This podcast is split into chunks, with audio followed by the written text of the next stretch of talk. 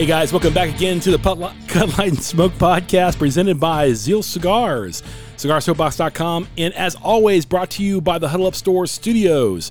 More on the Huddle Up Store Studios here in a little bit, but today we got a great topic and we have a special guest here in the studio today. I First off, I gotta say what's up to my boy just to my left. JB, what's going on?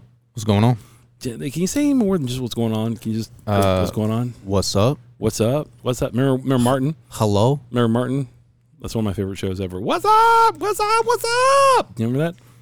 Martin Lawrence, dude. You I- never watched it's, Martin? It's been a while. He didn't. he- Did you watch that? A little bit here, and I didn't like watch it from beginning to end, but I've definitely seen the, oh, the dude, show. I love Martin. Martin's Yeah. one of my favorite So, Bro Man, Bro Man, everybody, Bro uh, Man. Bro Man come in. Oh, dude, it's amazing. So. We do have uh, some bourbon in the house today. Uh, we're sm- we are drinking the Brothers Bond bourbon, and we're smoking some fine cigars. JB, what are you smoking? Uh, I'm trying something uh, different today that somebody sent us to try from Serrano Cigar Company. Sereno, Sereno. Sereno cigars. Uh, it's called the, I believe, the Tano? T A I N O? Tano, Tano, Tino, Tano. I don't. like uh, that? Okay, I'm botching it, but it, it's a super dope band. But uh, Okay. I'm getting ready to get into it, so we'll see. Okay, okay. And Quenta, what are you smoking? You started it there on the uh, pot, on the uh, video, and now you're smoking it still. What, what, what's your second one, right? Uh, yeah, I got to finish my first one though. Okay, okay, okay. What, what was your, what, were you, what were you smoking? Um, you know, I don't even know the name. I you just kind of gave it to me. That's the Abe Flores 1975 uh, Maduro. Maduro, yeah. Yeah, the Maduro. It's a, it's an incredible cigar. You're smoking the. Mm-hmm. half Corona, which is kind of like a, a nice little easy thing. And you smoked for a bike ride, didn't you? I, I had to actually, I actually had to pull my bike from the back. I was charging a little bit around the front, and I found out you were not on a motorcycle since you were 12, correct? Correct. And so took around the old neighborhood a little bit, pulled around here, and I lost my hat from Onebone. Uh, Onebone.com, the best place to find the best clothing for men to wear. Uh, go to onebone.com. Uh, I lost a hat. I lost a hat. So I kind of took it up a notch on the highway and lost the hat. So I apologize for that, but we'll, uh, I'm sure we'll find it out there, run over or something like that later on. So, anyways, guys, uh, thanks for tuning in. We do appreciate. We, we coming to you probably like once a week here, maybe twice a week. Uh, not not nearly as frequent as we did before because we're a little more busy. But um, we have an interesting topic that we wanted to talk about a long time ago, and I think I mentioned to you a long time ago. We want, want to bring Quentin on, our Quenta onto the uh, podcast today. Uh, we just got done doing the video with her on the PDR cigars, and we want to talk a little bit about uh, sports in the in the idea of Deion Playoffs. Deion Sanders Talking about practice? practice. Uh, talking. So we're, we're we're we're talking about the subject about Deion Sanders moving from Jackson to Colorado State University, and uh, and what that does for black colleges. You and I had a real spirited discussion in the lounge about that a while back, and I said we need to get this on a podcast sometime and talk about that. So we're going to be talking about that, uh, race relations in America, and everything like that. Uh, if you guys don't know, if you haven't seen the video yet, Quenta is a uh, black female and an absolute like a daughter of mine, and I just love her to death. She's incredible. Works here from time to time and uh, does an incredible job every time she's here. She's she's just amazing. So uh, very educated. Uh, you have a bachelor's in uh, is it psychology or Liberal studies. liberal studies, and uh, working on your master's right now in something, right? Uh, I was You were working on your master's. Yeah. So what were you working on your master's then? um electrical engineering. Electrical. She's smart too, dude. She's smart, very smart, M- much more smart and intelligent than both of us. So, uh, we'll be talking about this a little bit and uh, getting your getting your opinion, and uh, and then talk about the whole race relations in America because it comes up all the time. So like that, and I've never really done it on a podcast, and we had a great conversation in the lounge. I want to get that on a podcast in particular. So, uh, with that said, let's just jump into it. So, Deion's, go ahead. And it's also form fitting. Um, February is Black History Month. Oh, that's right. Fe- That's right. February is Black History Month. Yeah, So this- it- that it's- was not planned. It wasn't Uh, planned. yeah, yeah. was so not it- planned. we As two, as two white guys, as two white guys don't think of that to get through. I- Thank you for I reminding mean, me. I- yeah. for some reason, I thought about it earlier this morning. I think maybe when I was listening to the radio, Mm-hmm. somebody might have said something on like sports radio, and uh, but yeah, dude, I would I didn't even think about it. So Yeah. good good call out on that. Yeah, thank you. Uh, so here, let, let, us get into it. So Deion Sanders, uh, Mm-hmm. Neon Deion, prime time, uh, the stud above, above, above all studs, incredible uh, baseball and football player. Yes. You know, obviously uh, from the NFL, played for several different teams. I think he played for uh, Mostly for Dallas. Mostly for Da- Dallas. Yeah, Dallas, San Francisco. Ended up in Baltimore. I think he's, he ended he ended his career in Baltimore, if I believe if I believe right. Uh, I don't know if we played for any other teams other than those three teams. I think it's those three teams. Um, but I remember growing up in the '90s watching Deion.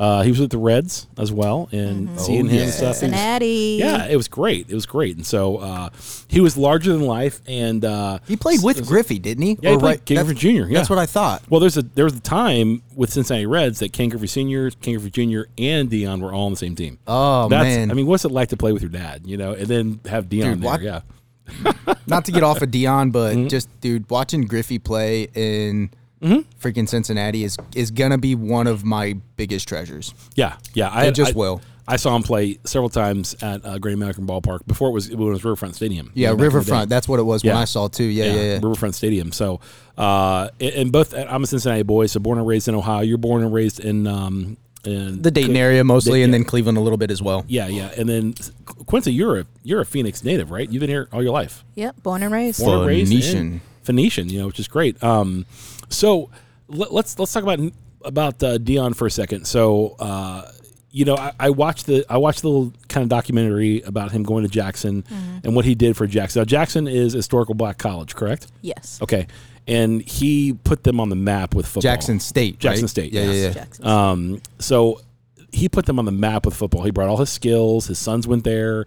Everything else like that. Did a lot for the city and everything else like that. And um, and I saw in in the I, I think it's really interesting because we were talking about this before. I saw in the video he even said, uh, I, "I'm not sure how long I'll be here, but as long as I'm here, I'm here." Yeah. you know. And I thought that was interesting because that was almost foretelling to where what things would happen. Now that video was done like years ago, maybe two years ago at this point, and uh, and somewhere in, in the last six months, I can't maybe maybe it was maybe the last three months, if it depending on when you listen to this podcast.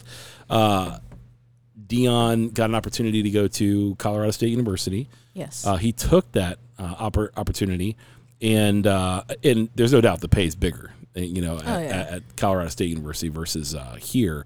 But uh, we had a conversation about that. I said, "How do you feel about that as a as a black woman, and in for black colleges moving from that to a Colorado State University? What were your thoughts on that?" Um, I understand when you have opportunities because there are certain opportunities in life that you're not going to get twice. Mm-hmm. Mm-hmm. But then again, the impact that he had on our black boys, on Mm-hmm. our, you know, it's significant because the prison, the school to prison pipeline system is for black men is something that's very prominent. Right. Right. Right. And um, for a lot of black, um, for a lot of those black young men, Deion Sanders was kind of the the only father figure or the only positive male Mm-hmm. role model that they had, and just to see him leave, it, it was just that do something it to you? Were you, were you, were you? Did you feel sad about that and, and everything, or what were your thought? What were your thoughts on it? I, I was a bit sad for that reason because it's um, you know on this podcast you guys talk about men masculinity and culture Right. Right. and right. um, you know we you it it just is hard to raise masculine boys today it is it's not Mm-hmm, a it, it's not a if fans or buts it's very difficult and Balanced masculine men. yeah. Yeah. that okay Well, just I mean, I, I- I would say, uh, yeah. I mean, men, men who are who are tender warriors, men who are you know they, they know when the the right, the right amount the of right- masculinity. yeah, the right, amount of masculinity is needed at the time. Um, that are lions, not lambs. People who you know don't sit around and cry about everything all the time, and and uh, are, are motivated to get things done the way they should, the man should get things done. Yes. You know um and you're saying so so him being a father figure to all those guys you felt when he left um, correct me if i'm wrong you you felt when he left that there was a hole you know that is left Exactly. there by, by that. And so so let me ask you this. As um as somebody responsible do you feel like he's responsible for that culture because he created the culture now?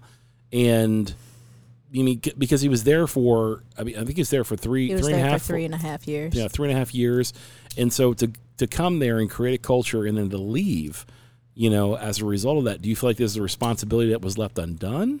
Do you feel like, um, you know, he he has that, and and obviously we're talking a little bit more than just the game of football. We're talking about, you know, teaching young black men to leave a legacy for a family yes you know and so do you, do you feel like that was something that he he could have he could have done better or what what, what are your thoughts on that? unpack that for me Um, that's the thing. He did he did what he was supposed to do. Now it's up to the black community to take care of the rest. Mm-hmm.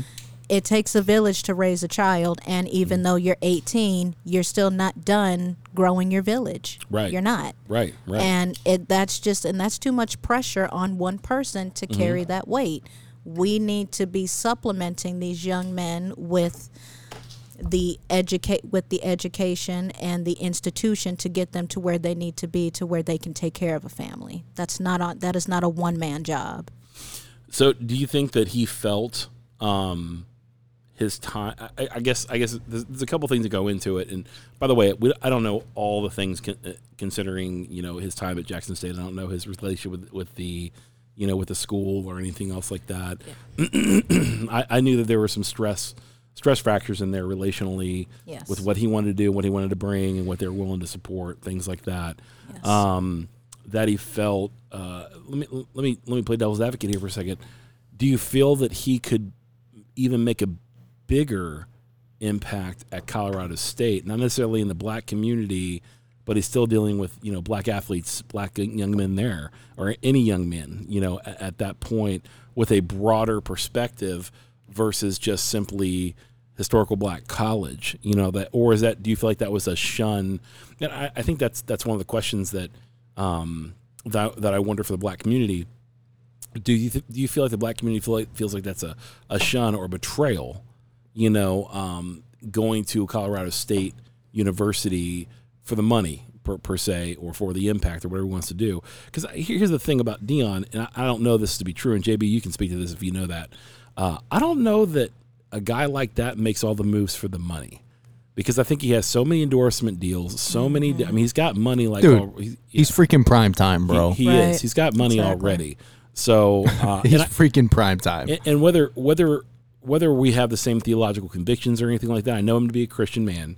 You know, I know him to be. You know, he, he's preached one time or two, and everything I've heard him say about God, you know, is solid. You know, in, in, that regard. Um, like I said, I don't know all his, all his theological convictions or anything like that, so don't hold me to everything. But I, I think that there's a a sense of where um, I, I as an outsider looking in, I felt like as it as the news came out, watching ESPN, First Take, and everything else on that, uh, everybody had multiple, multiple, multiple different views. oh, he was getting roasted. Yeah, and and there were there were things that were there were people coming in being like, you know, dropping Uncle Tom's, things like Oh, yeah. that. I mean, I was like, He was getting roasted. I was like, wait, what? So- I mean, Deion doing? I mean, like, I don't think that's the case, you know, Um, in that regard. I have a I have an interesting take on this. Mm-hmm. So I'm, I'll be curious because me I think me and Quenta lightly talked about this. I don't really remember what we talked exactly about, but I'll be curious to see what she thinks after I say this. So I, there's a couple things that come to mind with. So I'll I'll give you why I think it's good that he went to Colorado State, and then I'll give you the devil's advocate on what can happen with HBCUs that could potentially prevent stuff like this from happening. Right. So Okay. number one, like in a way, he could help more people at Colorado State than he ever could at an HBC because of money. Right. So, how much Mm-hmm. More scholarship money can he offer kids that are never going to have to pay for school now? Now Right. there's NIL money. Right. Right. So, how much more money can he pay these young men now through NIL through Colorado State that he never would have been able to do through an HBC? That's right. a, that is an excellent point. right. right? Right. so right. Mm-hmm. that that's my first thought. Okay. My second thought is, well, how do we fix that problem with HBCs? Mm-hmm. Simple. Move them up a division. Give them some respect. Maybe uh, help them get more funding like these other divisional schools did. And I think the impact that Deion made was so big that they're worried that they were on that trajectory potentially. Okay. And now that he's left, that they're going to get forgotten about and they may never get to that point again. Well, and that brings up another um, interesting point because um, Jackson State was not willing to give more money to the program. Okay. Oh, I did not know that. Okay. So that so You why know, wouldn't it's he just- go why somewhere wouldn't else? He go somewhere else where he can get the resources that he needs To help them make, kids. to get to get this football program Yes. rolling and really getting these young men it where just they need not- to be. not it to just mention- sucks, man, because I'm telling you right now, if I'm from like if I'm from south like down in Mississippi or Georgia, I'm not wanting to go to no Colorado State to play football in the cold, man. I'm just saying that right now. Yeah, I, I, I think that um, the thing that that is really concerning for me is that I mean, first off, he's getting roasted like crazy. He can make a broader impact on any race that he comes in contact, with, including black young men, and um, there was there's obviously stipulations and or limitations at Jackson that they weren't willing to go with, you know, Right. and he put in some of his own money in that. Yes. Yeah, a lot of his own a lot money. of his own a money. lot of his own money to, to make that program what it was. So when that happens, there's a point to where you're like, man, I, don't know if I'm even if it's even worth fighting at this point continually because I mean a, a man a man like Deion, I, I imagine looks at things in a broader perspective than we would and say and say, okay, look, here's the reality. I can't I, I, I can't do what I want here. They're not going to give me what I want here. No matter how much I fight and even use my name and my credibility, I, I'm not going to get where I want to go because, you know, maybe logos and egos get in the way. I don't know. Um, but he had another opportunity. Somebody came in and said, you know, how would you like to make your impact broader?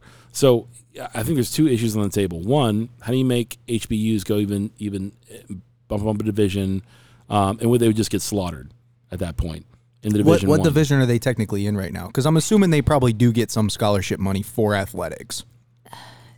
I don't know if they do if you go to HBU. I don't I don't I know. don't, I'm, I at, don't know. I'm, I'm, not sure. I'm not sure. I'm not sure. Uh, you do when you go to an HBCU. I Yeah. believe. I believe. If it's not for Do athletics, you- it's for I was going gonna to say, do you even pay tuition if you if you go to an HBC? Oh yeah, dude. You- you- yeah, you have- yeah, you pay tuition. Okay, I don't I don't know how that. Yeah, I don't know. Yeah, you pay That's tuition. I don't know nothing about that. It's something. It's something else. Went to you know you went to Arizona State yes. University. So um, have if you were to go back again and do an HBCU, you know, um, or go to Arizona State, would you do anything different? You know, versus that, and why is that important for you? So, so, so give us enlighten us a little bit on why you know historical Black universities are more important. You know, college universities are more are, are more important to you know um, African American people versus um, a, a typical state college or what have you. So, uh, or why would somebody think that? You know, in in that regard. So, educate us, educate us a little bit on that. Um, if I could do it over, I actually would go to an HBCU. In Okay. fact, one of the reasons that I stopped doing um, my master's because I was just getting the prereqs done so I could get into the program. Um, I am thinking about going to an HBCU for my master's. Okay. Or if another, like with Deion Sanders, if another opportunity came at a at another uh, institution, I would definitely take it. Okay. Um, it's because we we lack community in in the in in Black America. We do lack community, and to be in an institution where everyone looks like you, we're having the same experiences, and we can deeply unpack that without egos getting hurt, without feeling like you're chastising or attacking someone. It greatly makes a, a different impact. Or even I didn't even think about this. You as you were saying, I thought of this. Or even thinking that the teacher is treating you differently. and there uh, that was my next point Mm. I didn't even think about that. Yeah. Like I didn't even think how many kids go into a classroom and think like immediately because of the type of teacher that presents themselves in the room that they immediately feel alienated. yes and um sorry You had you had a story you told me one time about that when you experienced that. yeah i had a i had a professor at asu that was just really not forthcoming with any information or trying to help me and um, he was more willing to do it for white white students as opposed to me but i really had to take a step back and look at it. He had been teaching at arizona state since the 90s i believe 98 where it where um, you were definitely dealing with more white students but now Sure. you're dealing with more african american students and some people just can't get with the times. It's very it's very hard to rewire your brain to think differently. Right, right. So so let's let's transition into into the into the question on, on the hour. It's it, it's you know it, it, it's Black History Month and race relations in America is what I want to ask about. So when it comes to race relations in America, um, I think there's. I- I'm just going to tell you my opinion. I think there's two narratives being preached. There's two. uh, one narrative is that that all people are racist, and that's and that's the problem, you know, and that's being preached, and I, and I will say, probably sold to by people who have an agenda, you know, and, and everything else like that. And that happens continually. And I, I see that, and, you know, well, if you don't understand that, well, then you're racist. If you don't agree with that, well, then you're racist, you know, and, or if you voted for that person, well, then you're racist, you know, or something like that. And you ask the question, why? And uh, there's not a very good answer for it. It's not even a logical one. Correct. That's, that's one narrative being preached. The other, the other narrative I, I'm probably partial to, and that narrative is that there is, um, lack of opportunity for certain races in America. And I'm not, I'm, here's the thing I'm not sure I agree with um, tremendous amounts of institutional racism, although I know it's there. And like I said, like, and, I, and, I'll, and I'll agree with this. So, like, if it's there, show me the person to fight and I'll fight it with you. I have no problem with that. Right. But to say a whole institution is racist altogether, I don't know that, that actually exists other than like it's a straw man argument to defeat or to make someone feel worse about the skin color they're in. You know, whatever it is. The, the, the, I mean, I, here's, here's the great thing about skin color, if you will. I think it's a kaleidoscope. And I think it's beautiful the way God made us. I also believe that your soul and my soul don't have color, so it doesn't matter. Mm-hmm. You know, in that regard, we do have culture. I think mm-hmm. that's different. I, I think that's that's that's even another question there between color and culture. You know, and I think I think that makes a, a broad difference because you're you're bringing up things that are cultural idioms and cultural problems within the mm-hmm. black black community that if the skin color was there and nothing nothing like that, it just happens that it just happens that it's a skin color issue at certain times that people are saying like, well, that's a, that's a black issue, that's a white issue, that's a Mexican issue, that that this kind of issue, that's that's, a, that's that kind of issue, and so when that happens, my question is, who is the institutional head that we need to fight against to change that that dynamic, if you would? But to say that, that so my opinion is, um, does racism exist? Of course. I mean, it, it just does. You're gonna have you're gonna have idiots, and you're gonna have people who are, you know, bigoted towards people just simply because of a of a skin color, yes. if you would. So, um, and so I want to ask a couple questions predicated on that. okay. And so, I wanna so uh, my first girlfriend was black. My first girlfriend was. Um, have you ever dated a white man? Mm, I've went on a date with one, but okay. I've never dated okay. one. Okay. Um, cul- culturally, culturally, was there a tremendous amount of difference? Yes. Yes. Okay. Um, I will say with with my girlfriend in particular, um, there wasn't tremendous amounts, but she was from LA too. Does it make Oh, sense? okay. So it was. Yeah. It was I was gonna say. I thought you, you- I was like, because we kind of both grew up a little bit in the hood, so I was like, I would imagine you were a little bit more culturally Sure. close to her than than Yeah, I grew most up- white dudes would be. Right. Right. So so But bringing the LA part changes things. the, L, the LBC's a little no, different, bro. No, no, no. She wasn't. She wasn't hood or anything like that, man. She was. She was. She was beautiful. Um, and You could be- her her uh, her dad had a really nice job and made a lot of money and lived in a house way better than ours. Just so you know, way better than ours. Okay. Uh, and she was one of like I think five kids, six kids, maybe. Holy. Um, yeah. So uh, it, it's. Uh, but I mean, her dad was to be feared. To be honest with you, who scared me to death. Um, but so in in in that regard, uh, cultural cultural differences. Uh, one can be two things. They can be understood, accepted, and overcome in the fear Yes. you know, or they can be uh, confusing, uh, rejected, and then feared, if you would. Those are just those the opposite, you know, parallels that you have when you when it comes to different cultures, you know, if you would. So whether it's white, black, and you know Hispanic or anything else like that. So um, in, in regards to that, so in Black History Month, and with with racism still being alive and well, do you believe that racial relations have gotten better over the years, or have gotten worse over the years, or is it? I guess my question would be, um, is it? Do you feel like it's uh, maybe more popular because social media's uh, and the internet and everything else like that, or like it's more spread out, or I, I don't know. Give me your give me your thoughts. Um, I am of the opinion if you surround yourself with great people, then it's not as bad Mm-hmm. than if you surrounded yourself with people that tolerate you. Okay. oh, that's a good. you- that's a good word. you- let's let's unpack the word tolerate. So I want to want to hear what that, what you mean by that. Well, people, if you have some decency and re- and respect for yourself, you want to be liked, not tolerated. Sure, sure. And I've always found, going back to the story with the with that professor, I mm-hmm. withdrew from the class, and I found a white male professor that was willing to listen to what I had to say mm-hmm. because I do. Um, I do think differently, and the way that I would that I do math and science problems are different compared to how we were taught to do them. Mm-hmm. So instead of just harping on, oh, he's this, he's that, I'm gonna just go find somebody else that actually is going to listen to what I have to say and understands that this is a different perspective, right. and right. that's okay. And Okay. I, I think that Black America doesn't do that. I found Hmm. that we spend a lot of time being around people that just tolerate us. Why would you want to be around What was it? people that Lec- tolerate you? Lecrae said in a song, "Don't get bitter, get better."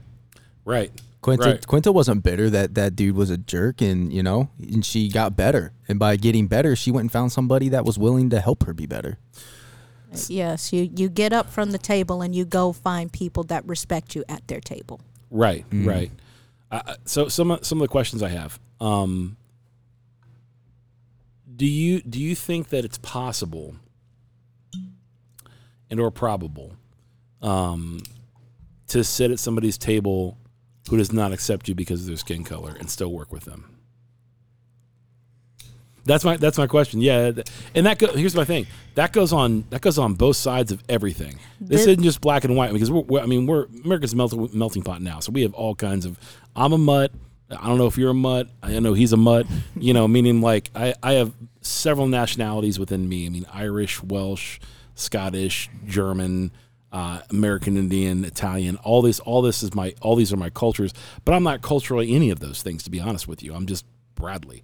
It's Right. just it's just weird. You know, I'm a cigar guy, and you know, I guess some of my some of my culture was cigar people, if you would. Uh, so, uh, but we know that we know that people will isolate you because of skin color. Skin color. Yes. We know that that happens, and so is it possible to sit at the table with somebody who isolates you because of skin color? You tell me, because I've never experienced. I've only experienced that once, um, and it was from a black Israelite. Yeah, Interesting. yeah. Oh, dude, that yeah, that was talk about bad theology on top of just racism. It's awful. it really was. Um, but but the but the yeah, the guy's name was Shakim, or he called himself Shakim. I know where I know where it's at in the Bible, but I remember him just talking about me being a dog and a devil, and then being a, being, being his slave in the afterlife. So what he said. And I was like, wow, that's, that's Not appropriate. that- that's crazy, bro. Yeah, yeah, that, that's crazy. It's nowhere in the Bible, but you know. Um, so, but go ahead. Um, Excerpts of things can be twisted very easily. Sure, sure, sure. for me, the answer is no. Mm-hmm. However, um, I don't know if anybody has watched American History X. Watched it last night. Ed Norton, Yeah. phenomenal movie, Mm-hmm. and that is a very good example of somebody that was greatly intolerant towards uh, Mm-hmm. African Americans until he actually got to sit down with one Mm. and really understood what was going on. Mm. So I think, but with his character in the movie, he was willing to listen and to understand. Mm. If you're not willing to listen and to understand, we have a problem. Right. You right, can't be right. bullheaded. So so with with so if you were to give somebody you know who is in the in the in the white community an opportunity to listen and understand of how the black community feels about certain things, Mm-hmm. what are three things that they need to listen and understand about? Mm-hmm. Wow, that's a good question. Isn't it a good question? That's what I do. I just ask Three good questions. things. Yeah. What's one of the most important ones? Well, history. Um, Mm-hmm. we always learn about the same people during Black History Month Rosa Parks, Martin Luther King Jr., uh, Malcolm X, but can we bring some other people into it? One of the most quintessential things needed in medicine today is blood transfusions. That the method of how we do it was created by um, an African American man by the name of Charles Drew. A lot of people don't know that. Um, the GPS in your phone that was made by a black woman, Gladys Mae West. Yes. Mm. So I, I think we need to we, we need to have more we need to learn about more people in black history in black history but it which is history in general Mm-hmm. not just the same three people we have done so much for this nation and it's greatly under received Mm. Mm. and you Okay. you now have people um, not to get political like ron desantis who Mm-hmm. said ap black history cannot Mm-hmm. be taught in florida schools why is it when it comes to our history that it just gets pushed to the wayside What's what's AP Black History? Like in advanced prep. it's advanced prep Yeah. So like Okay. an advanced an advanced class. Why a would deep- they, why would they have a problem with that? because it goes Exactly. along the lines of crit- critical race theory Uh huh. which that's not a theory that's the history of this country Uh huh. i i don't know what the issue is there Hey, give me give me your give me your thoughts on, on CRT. I know I know a lot of people's thoughts on it. I don't think I've looked into it that much. I know enough of it to know um, my thoughts on what I've heard. But what are your thoughts on critical race- theory? I mean, I, I don't. It's not a theory. It's history. Mm-hmm. I, I'm sorry that the nation of this, the history of this nation offends you, Mm-hmm. but it needs to be taught. Mm-hmm. It's the the on, the only way to remove the scar or the the wound of racism Mm-hmm. is to look into it. Stop throwing salt on it. You you got to look into it. So, so I. I think the problem with it is the, the way it's named from the beginning, right? Critical race theory. Well, really, it's the 1619 project, which is when African Americans came here. But Yes. look how now all of a sudden it's critical race theory. No, it's called the 1619 Yes. project. Stop renaming and relabeling stuff to fit your agenda. and So, so I'm not really I'm not really versed or familiar with all this, other than I know about CRT, uh, and that being a very controversial thing. I guess I guess the question is why is it controversial? You know, in It's- in my head, is it is it it's it- controversial because there's a misunderstanding in in what it actually is supposed to be, right? And that's why Okay. I said it, in the way that it's named is part of the biggest issue with it, right? Like Mm-hmm. instead of it being called critical race theory, Mm-hmm. why don't they just so here number 1 American history is screwed up all the way around. Yes. Okay. American history is absolutely screwed up. As somebody who was a history minor in college, Mm-hmm. American history is screwed up and it's been very manipulated and twisted over centuries and centuries and centuries, right? It's told by the narrative of the winner. Absolutely. okay? So okay. now, with that being said, though, if they changed, so two things would happen. Instead of it being critical race theory, it could just be American history and how mm-hmm. the African Americans played their part in American history after they were before and after they were freed from slavery. Mm-hmm. Then that wouldn't be critical race theory. It would just be people learning about American history, specifically So- about African Americans Okay, so- that were in the history. So let me ask you this: So is is the thought process? I think I'm think I'm learning some stuff here. So is the thought process that Black history is omitted from American history currently It when it's taught in Yes. schools? Yes, It I- is. I, I, Yeah. Uh, what's weird is it wasn't it wasn't in my schools. So that that's that's as like I'm I'm telling you right now, even even in my African studies classes, I didn't learn about African Americans that did things. I learned about African tribes and their history. Like I had to dig into really deep like elective courses to learn about African American history. Yes. I really I'm telling you as a, as a history made minor in my education studies, it was hard for me to learn about African Americans as it was in American history outside of Betsy Ross, Martin Luther King, Malcolm X, right? The main ones that everybody so you knows never learned about Frederick, Frederick Douglass who? or anything like that. You, you never learned about Frederick Douglass. Abolitionist. Yeah, yeah. yeah. So, so who? That's, that's I I learned about that. I mean, I learned about all this stuff. That's really interesting. So the the the idea of CRT, um, and I've seen some. Weird, I mean, I, I I've may seen- there's stuff I'm not going to remember Right, that I could have learned. I'll, I'll be honest. I've, I've, I've talked to some guys who talk about CRT, and and there's there's stuff that you wouldn't agree with. I know for sure when you hear about the CRT, um, like from California, where they're talking about Reparations. well, not not just reparations, but it, your level of whiteness of like what your white, white awareness or anything like that. Like Yeah. like uh, if you don't know a black person or if you don't agree that you're racist in, intrinsically, you know that that this is this is who you are and this is what you have to understand. Mm-hmm. I was like that that's weird. I, I would never. thought Interesting. That. But here, here's the thing that I'm that I'm different when it comes even to my political stances on things like that because I'm a Christian first.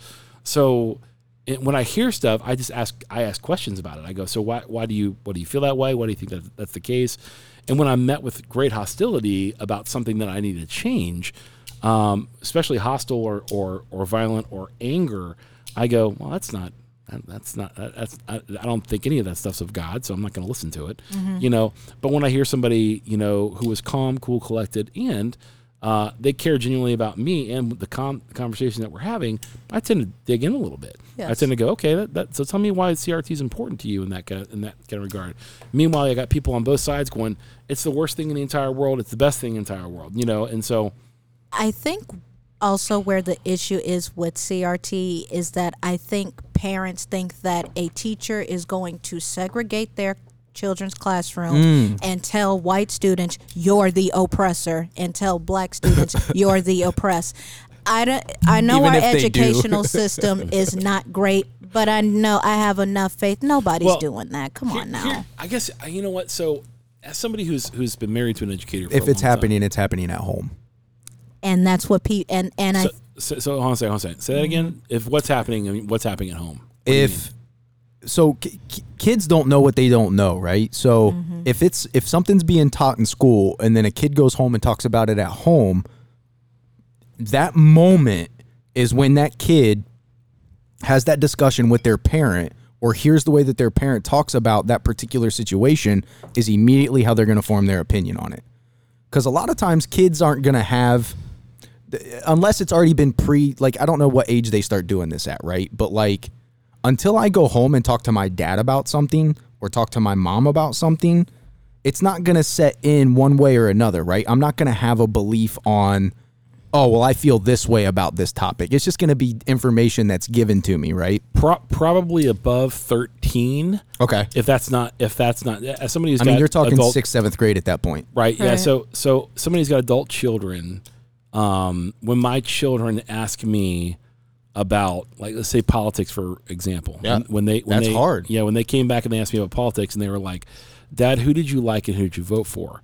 I said, "I like this policy about this person. I don't like the character of this person, uh, and so the policy will will help human flourishing." And, and the, the continuation of our of our democracy in our in our republic, you know, which I think it's a blended one. I don't think it's either one, believe it or not. So, um, but the, here, here's the here's the here's the issue. So when I when I explain that to them, um, I'm explaining to them in, in a way they can actually explain it to somebody else. It's called transferable concepts. When you talk to people, you should talk to people in tran transferable concepts. That means when you're talking to somebody, you're talking to them in a way they're going to remember it and they're going to be able to tell somebody else about it. Yes. that's, that's that's actually how you share the gospel of Jesus Christ. Is you you explain to somebody, here's what the gospel means. This is. And Oh, so I just speak in parables, so it's confusing AF. Um, but I, I think I think it's important because when you use transferable concepts when you talk stuff. So so when I explain it, when I explain it to him, so my son to this day will go. Um, his friends, uh, which are a very mixed bag of people, um, from every kind of political landscape you can imagine. Uh, they'll ask us, "What's your dad think about this?" Because they know we're on YouTube and things like that, and they watch that and go, "What's your dad think about this?" And he'll go, especially when it comes to policy, he'll go, "This is what my dad thinks about the policy of this of this guy. He likes this because, uh, quite frankly, there's things about everybody I like, and Yeah, there's things for I can't stand about people too. You know, so when I when I see that, I go, I like that policy. I like that policy. I like that policy. Uh, I don't like that. and I don't like how it was delivered in particular. I don't like the character of that person. I don't like that that person is just a, a complete, you know, uh, arrogant, you know, prick about this issue or anything else like that. So, uh, and that falls on all political landscapes, by the way. There's a lot of them everywhere, and I don't trust any politician for them I can throw them. I don't care who they Right. are. I, they, they don't have your best interest in mind. I promise. None of them do. Not one. Not DeSantis. Not Trump. Not Biden. Not Obama. Not any of them. They don't. They're all politicians, uh, and so I don't trust politicians at all. Uh, it- but but you have to vote for them. That's the thing. You have to vote for them. So you have to vote. So I tend to vote policy. Uh, so here here's the issue. So when it comes to the issue of like, you know, CRT or anything else like that, we're talking where, where, where race is a major card that's played in that, uh, and, and it's part of the education system. A, a revamping of the education system to where you see where maybe there's a yes. See, here- here's, Yes. here's the Oh my gosh, here- here's the issue. Here's the issue. I wish my wife was here because she would just have so much to say about this because we fight about this all the time.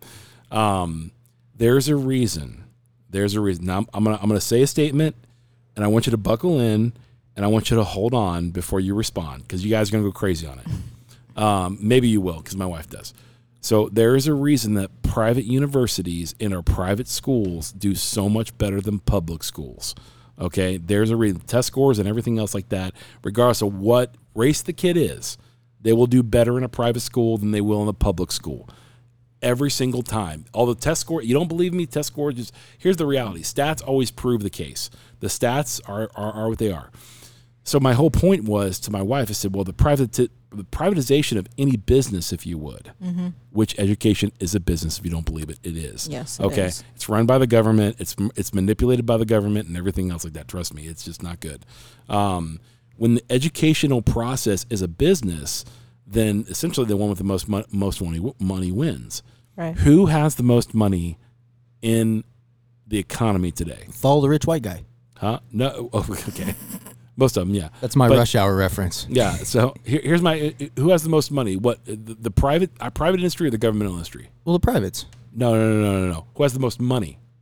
I mean, it depends. The if you gov- look, if you look at how much debt we're in and how much money That- other that's what I'm people, talking about. you know what That's I what mean. I'm talking about. so Right. So so what how, what was the last? Was it sixty? Was it thirty trillion or sixty trillion? I don't even want to know, bro. I think it's 30 now. If- So thirty trillion dollars in debt.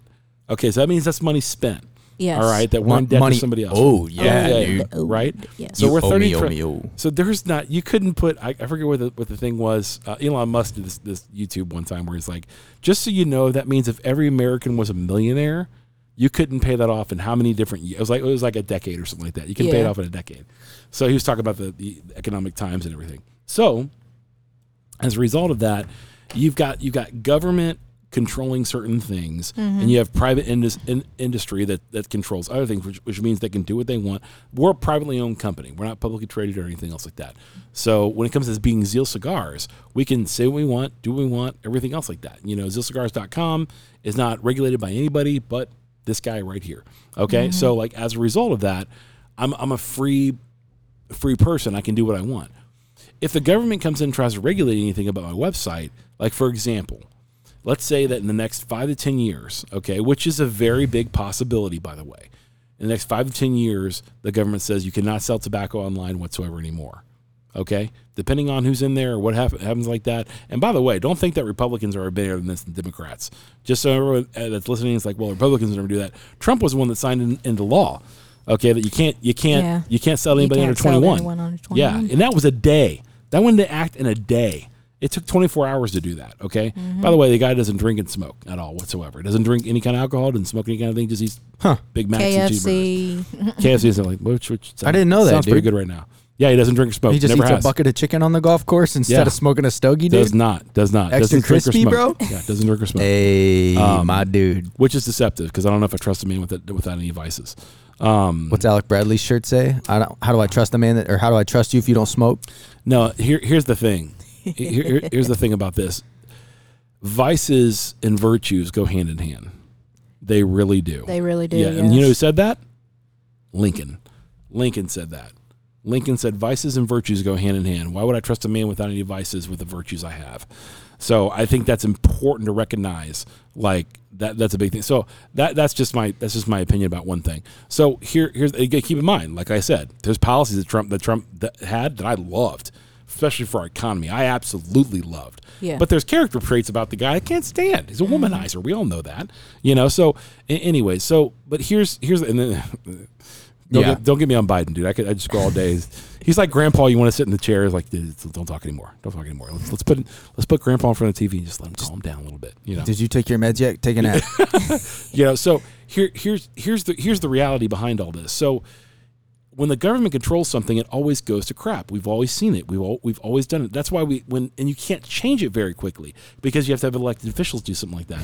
That's why private industries go so much quicker and faster than the government does. So if the government runs education, okay, and you're trying to get certain things like you try, let's say you're trying to get a a, a, critical understanding of a of a holistic view of American history. Mm-hmm. If the government does it, well, it just depends on the politics that are there at the time. You That's know, very true. It just depends upon. So at, at this time, maybe it's easy to push through certain things. You know, at another time, it's gonna be easy to push through other things. Mm-hmm. You know, at that point. It's interesting you just said that, right? Because me and Quenta just had a conversation the other day about um, the No Child Left Behind. And it's interesting that that was signed when Obama was in office, right? No, or was it Bush? Bush. Bush, right? Bush. Yeah, Yeah. Bush did that. Uh, give me a second.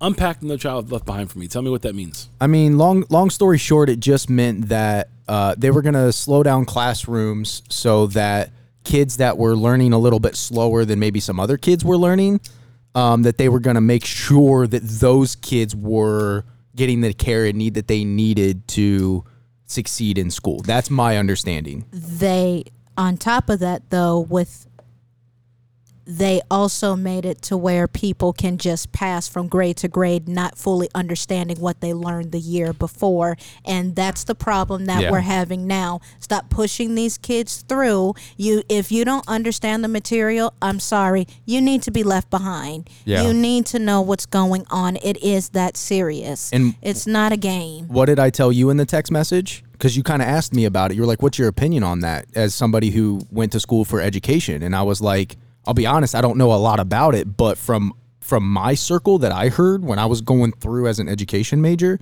um, it hurt a lot of kids." yes Let me tell you how that has played out in my family. Oh, Let me tell do. you how that has played out in my family. Please do. So everybody can get on the same page. You ready? yes So this is what happens with No Child Left Behind aspect of it. Okay, you have two or different, two or three different things that happen. One, you get something called an IEP, which is an individual educational mm-hmm. program. Okay, if a kid does not get get what's going on, he's put into something called IEP. People who are put in IEP are untouchable, by the way, by from from the rest of It's society. so and sad. Is that what we would have called slow learning classes? Kind of. Kind of, Kind of. of like that. You- Okay. You, can be put in IEP for almost anything. Okay. Okay. When you're assigned an IEP, that means that you are very individually, you know, taken care of, that everyone stops and goes towards the, the, the one minority that can't figure things out. Okay. Okay. And when I say minority, he's just not getting the curriculum. Okay. Okay. He or she or it or whatever, right? Okay. He's not getting, they're not getting the, cur- the, the curriculum. They can't understand it. Okay. At the pace that it's being, being taught or anything else like that. Here's the problem with the IEPs. So the I so once you are assigned an IEP, then that means that Is that uh, every- independent educational process? Yes. Yes. Yes. Holy crap! It's weird that I could figure that out without Yes. ever freaking knowing what it is. Yeah. IEP, individual education process. So what that does is that means every teacher has to has to do extra work for that person, okay, to actually help them catch up with everybody else. So it puts extra Versus pressure. getting a tutor, blah blah blah blah blah. let me, let me tell you how this how this really plays out. Where's okay? Jamie? I don't even I don't even care. I don't care who hears this. I don't care if Scottsdale School District hear this or a- any place that my wife ever taught her this because she's no longer knew a it teacher. had to do so I can say anything. I can say anything at this point. My wife had a had a had a young a young boy. She was she was a seventh grade English teacher. I'm not gonna tell you the school because I'll keep them somewhat credible, even though they're still not credible, and, te- and the principal needs to resign. I'm gonna take this bourbon while he's Here, uh, here's going the on this here's the point. quick. So this kid has an IEP. He threatens my wife's life. By What? the way, he wants to kill her. Tells Okay, my he kids. needs the bourbon back. Tells my kids. Okay, tell, tells my kids I want to kill your mom. Okay, everything else like that. What? We have a school board meeting with the school board saying, listen, this this cannot go on. I am told by the school board, including everybody involved, we have to use our words, Mr. Reith. We can't do things like that. I'm like, excuse me, this is my wife. I need to protect her. I need to know what you're going to do to protect her. And it's interesting that you said the young man, it was a male, correct? Mm-hmm. And that's the problem also with No Child Left Behind. And that greatly impacts how these young, how boys are supposed to be men. It, it gets it gets it gets It- it, gets harder. It gets it harder. does. Ready? Interesting. Here, here it is. 'Cause Here they're is. making it easy He's- for him. So he's Okay. a young he's a young black man. He's a young black man. Okay, so so without a dad, without a dad, oh, right? Lord. So here so here we go. So so this goes in, and so my wife is told, okay, well we can't do this. There's no father at home. He's got an IEP. We can't we can't tell. And I and I'm like, okay, I, I'm, I'm sensitive because I'm, I'm I'm all about young men becoming men. I am. I'm sensitive, and my wife tells me this. I'm like, you know what?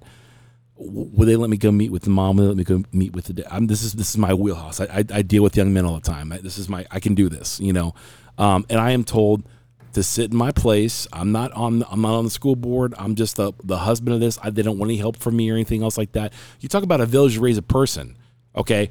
And when there's somebody not there and you can be there, I would have gladly taken this young man with my son to a movie, get get something get, get something to eat, Thank and then talk you. exactly. Oh then- my lord, and then talk that was to a him saying- missed opportunity. I would sit down with the young man and simply just say, say, "Hey, buddy, man, this this was said, and I just want you to know that's not the way we're supposed to talk or, or treat ladies, and so on and so forth, you know, and, and so on. And what when that stuff happens, and you limit the free market of the village."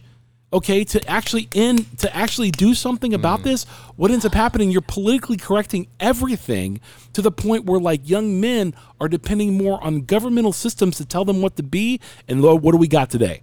What do we got when you when you ask the governmental system, what am I supposed to be? You're supposed to be obedient, do whatever we tell you. Okay, that's what they think. Okay, that's what they think. Mm-hmm. Versus like real fathers, real men, real people coming alongside of them, regardless of of like race, creed, or anything else like that, and saying like, "Y- young man, this is how you treat women. Young man, this is what's going on. Yes. We, we love you. We care about you. So or this- even saying, "What do you need? Exactly. Well, they wouldn't let me let me talk to the mom, dude. Thank- I just I wanted a question with How the can mom. I help you. you?" I wanted to be like, is there a way that we can do anything? And so, so my wife is so. right, Here's what you got. You got a teacher who's distraught because her life was threatened. Yes. Okay.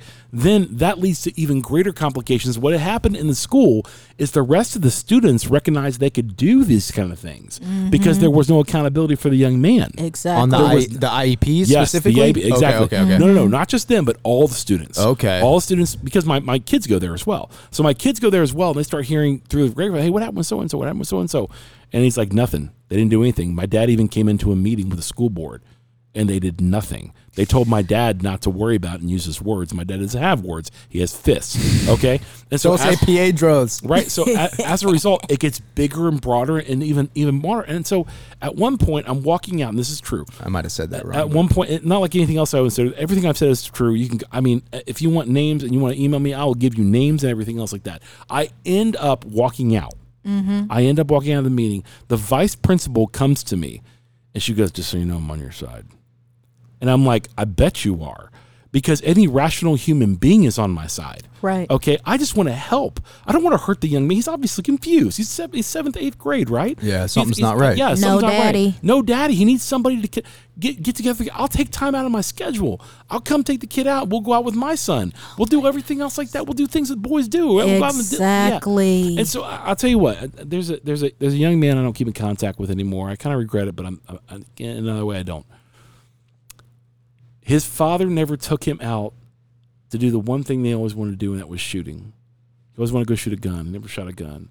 When I was a youth pastor, um, I said, I said he asked me if I want to go shooting sometime. His mom actually came to me and said, uh, "His dad's not around. Would you would you take him out shooting some with you sometime?" I said, "Absolutely, I will." And so I, I I got together with him. We went out shooting in the desert and so on and so forth. Um, this young man credits that experience with a whole life change to to what happened with him. Yes, the importance of positive male role Right. models. I wouldn't be where I'm at today without the role models I've had, and that's exactly what we need. We, yeah, we, you're absolutely right. we laughing at? Your headphones are on backwards. Uh, I bet they. You are. got the you got the right one on your left ear. That's why you were probably acting all funny earlier. That's probably what it is. He's all clicking his earphones. That's what. Yeah, okay. that, But you're right. The role models is a big deal. well, and Brad did exactly what he was supposed to do in that situation. He saw a young man in distress, Mm. and he helped. But the mother did something that unfortunately a lot of mothers don't do. When you're a single mother raising a son, you can't bestow mas- masculinity upon need him. help. You need help, That's- and so many women don't do it. And I, I understand that's not the mother's responsibility, but as a parent, your job is to make sure that not it's not just the last name, it's not just the legacy to Mm-hmm. make the world a better place. You need to give that young man the tools that he needs to succeed. hundred And percent. a man is what he needs to Right. succeed. Right. Mm-hmm. She did what she was supposed to do. That is a good mother. and I, I think I think that that's um, it's it's so it's so it's so it's so frustrating when when you when you think so. My wife left the education system and she works at a big corporation now, uh, a very good company, a very good company, uh, one of the best companies here in the valley. Um, the the thing that I thought was so frustrating about that situation is everyone thought I was just angry. And what I was angry about more than anything Was is that they not being able to help. Yes, that, Yes. that that that the school system as it currently exists is not for parent parent child relationships in any way shape and form. It's for teacher control of a classroom for the sake of getting getting a, getting across educational principles mm-hmm. that may or may not be right. Who who knows? And they're not they're keeping parents out of it. That's why when that's why when things go crazy, when parents when at parent meetings when par- parents are like, you can't teach my kid about sex ed at three years old. You can't teach my kid about that at six years old. You shouldn't teach that until they're like in high school or until junior high. Okay, so you shouldn't be teaching them about those things at this point or gender studies or anything else like that. That's why they're frustrated is that they're not listening to parents in general. They're listening to a small group of people who are, are, are, are genuinely confused about some things, and those people are running. It's like the uh, the inmates are running the asylum all of a Yeah. sudden. Yeah. And people are like, dude, 20 years ago, that never would have happened. 20 years ago, I could have walked in that school and been Yes. like, this mm-hmm. this young man. And so here, here's the bigger part. Here's the bigger part. So when when it all comes down, it comes, and you know the story about my son beating up that kid. Yeah, yeah, yeah. Here, here's I- I've I've talked about the story before. I listened to the podcast right, that day. right. yeah. So so here's here's the bigger thing nobody wanted to, no one wanted to do. If you want to talk, it's not just the kids that are, it's not just the kids that are any kind of problematic kind of thing, or the institutions that are any problematic. There are bad parents out there. It- there's no no such thing as bad kids. It's only It- bad parents. Yeah, and so what ends up happening is so when this whole thing happens with my this kid threatening to rape my daughter, right? And my son ends up beating him up. It's a long story short. Okay, I so the, the the father and mother agree to meet with me at Juvie Hall, where my son has to go for this counseling meeting, and I go with him, and I'm very excited to meet with them. Mm-hmm. Not for the sake that I want to like yell at them or scream at them. I want to like understand why their son would threaten my daughter this way, and I want to have a conversation with the dad. I don't want to be in the room alone with him five minutes. I just want to honestly have a conversation with dad. Mm-hmm. They don't show up. They don't show up. They send a letter, okay, via carrier to the the parole officer, whatever this officer or the juvie officer, and she reads it to me, and it's just this weird letter of like, uh, I hope Mr. Reith recognizes the violence that he's taught his son. Is, is and I was like, that is a bunch of excuses for not for you not raising your son correctly because that is not Yeah. appropriate. I hope you realize what your son just threatened my daughter for. He would get killed for by So- other prisoners. uh, Just saying. I say all of that just to get bring us down to a point where, honestly, in the school system as it currently exists, my, my kids are almost out of it. Madeline, Madeline's graduating this year. Yes. Um, and they've all been through public school. Um, the amount of parenting that we've had to do and deprogramming even for the things that they believe um, or that they're taught um, that you would think, I mean, by the way, on, on both sides of the political spectrum are wrong on both sides. Yes. You know, um, I'm, I'm like, well, well, that's that's not true, and that's not true.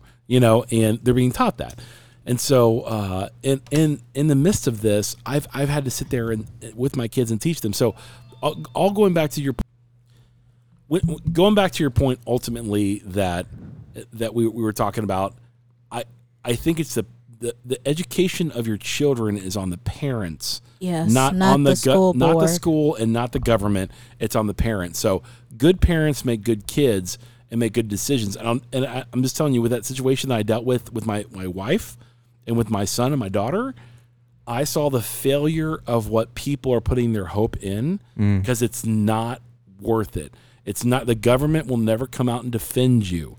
They will only look out for themselves. And if they run the school system, I mean the school system excuse me, the school system is covering their own butt Yeah. during that whole thing. They did. Well, and then on a timeline scale, there's 24 hours in a day. You spend eight hours a day at school, so the other 16 hours, this child is your responsibility. Eight hours. Eh, what what what, what are you doing? That's a good word, dude. That's a really solid word. Yeah, eight eight hours of your day is spent at work or, or school, and so the other sixteen hours is spent somewhere else. With maybe eight of that, six to six to eight of that being in bed. Exactly. The other eight, the other eight, four in the morning, four at night, depending on where it Who spends eight hours in bed, dude? Uh, I'd say yeah, I'd say six to eight. Six to eight. There's a. Uh, I wish, bro. I'll just tell you this much. There's a study I'm that a just freak. came I don't sleep. Um, if you don't go to, if you don't get at least six hours of sleep, um, a night, you're a 200% chance higher of get having a heart attack than uh, any, anybody else. I mean, it's just, it's just crazy, dude. 200% chance. So that's why, like, seriously, sleep is important, you know? So, and, and this is coming from a guy who was up till three o'clock in the morning yesterday. Did I tell you about my dog? My dog had a, had a seizure. Oh goodness. It was crazy. Marley, the lab. the lab. Yeah, Okay. Marley had a seizure last night. It was just, it was just, cra- I forget, I keep forgetting we're on a podcast. Anyways, but yeah, so so Marley had a seizure last night. Really freaked me out, freaked my kids out, and everybody else like that. And I was up just watching him till like three o'clock morning. Okay, buddy, you all right, buddy, and petting him and everything else like that. So if your dog's ever had a seizure, drop a comment. I don't know. Um, so uh, all that said, it's Black History Month and everything like that. Do me a favor, Quenta. For the average white guy out there, probably listening to this podcast, right? It's just the average guy, white guy Average Joe, if what you will. what what could he do to pay respect more or pay more attention to uh, Black History Month, and what could he learn about more? Because a, a couple things that you just told me, I didn't know. Okay, about about the the the, phlo- the phlebotomist or the person in the blood transmission. Yeah, the blood transfusion. Yeah, and the GPS, I didn't know that either. You know, so It's what- funny because the, she created the GPS, but her last name's West. Yeah, It's great. Yeah, that is great. right, right, right. Um, I did the uh, the the, the what's what? Give, give me some closing closing comments for the average average guy listening to this. That's like, okay, I'm I'm, I'm raising my kids in a culture. It's a mixed culture. We understand that, and we want to be we want to be sensitive, but we also want to be, you know, proud of who we are too. You know, Yeah. no, nobody else. So, um, what can he do to educate his kids in, a good fatherly way, if you would, um, about Black history and being sensitive to the, the cultural norms and idioms that we all come in contact with? Well, going on the lines of school, uh, school.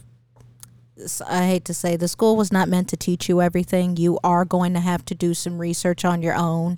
Um, there's a whole bunch of African American um, writers and um, poets that you can listen to: Maya Angelou, Toni Morrison, Langston Hughes, Langston Hughes, excuse me, Yeah. um, James Baldwin. There's so many, and that's not getting because that's not getting taught in school. I would highly recommend that um, you read some of their stuff. Um, I uh, said earlier, watch movies about about stuff like this. American History X is a phenomenal movie. a great it is movie. gr- a great really is. movie. Yeah. Phenomenal. It really is. So I would highly recommend you watch movies like that. Um, Let, let, let me let me talk to my listeners out there for a second. Just you and me, guys. Just you know, we're on the radio. We're just just you and me. Okay. Just yeah, Quenta's not even here anymore. Don't worry about it. this topic might might might cause nerve endings to be set off for you. This topic might be something that is is hard for you to, to wrap your mind around because you're like, I'm not a racist, not you know, and we're not saying you are. We, we're not at all. Um, but there's there's certain things that we need to learn about other cultures. Um, because we want to help everybody get ahead, not just people who look like us, talk like us, and everything else like that. And I think it's important, you know, that we we all come together in that. I- I think that the greatest culture that God ever put on earth in the entire world is the human culture. And the sooner we can see past the, the skin color type thing, which means appreciating what we, we all bring to the table, not just white, not just black, but Hispanic, everybody, every every kind of culture there is out there, and appreciating that. That means learning about that as well and appreciating that. So, uh, Quenta, thank you so much for coming on the podcast today. I- Absolutely. I, really do appreciate it. I love you to death. You know that. And uh, uh, so for the Cutlight podcast, if there's anything that we said today that you might be uh, a little cautious about or frustrated about or want to know more about, you can email us at cutlight Cutlight Smoke Podcast. That's Cutlight Smoke Podcast, one word, at gmail.com. And I do check those emails and I will get back with you as soon as possible. So for the Cutlight Smoke Podcast, it's been Bradley, Quenta, and JB who is up front helping the customer. And uh, thank you so much for uh, for listening, guys. And we're out of here like last year. Peace. peace.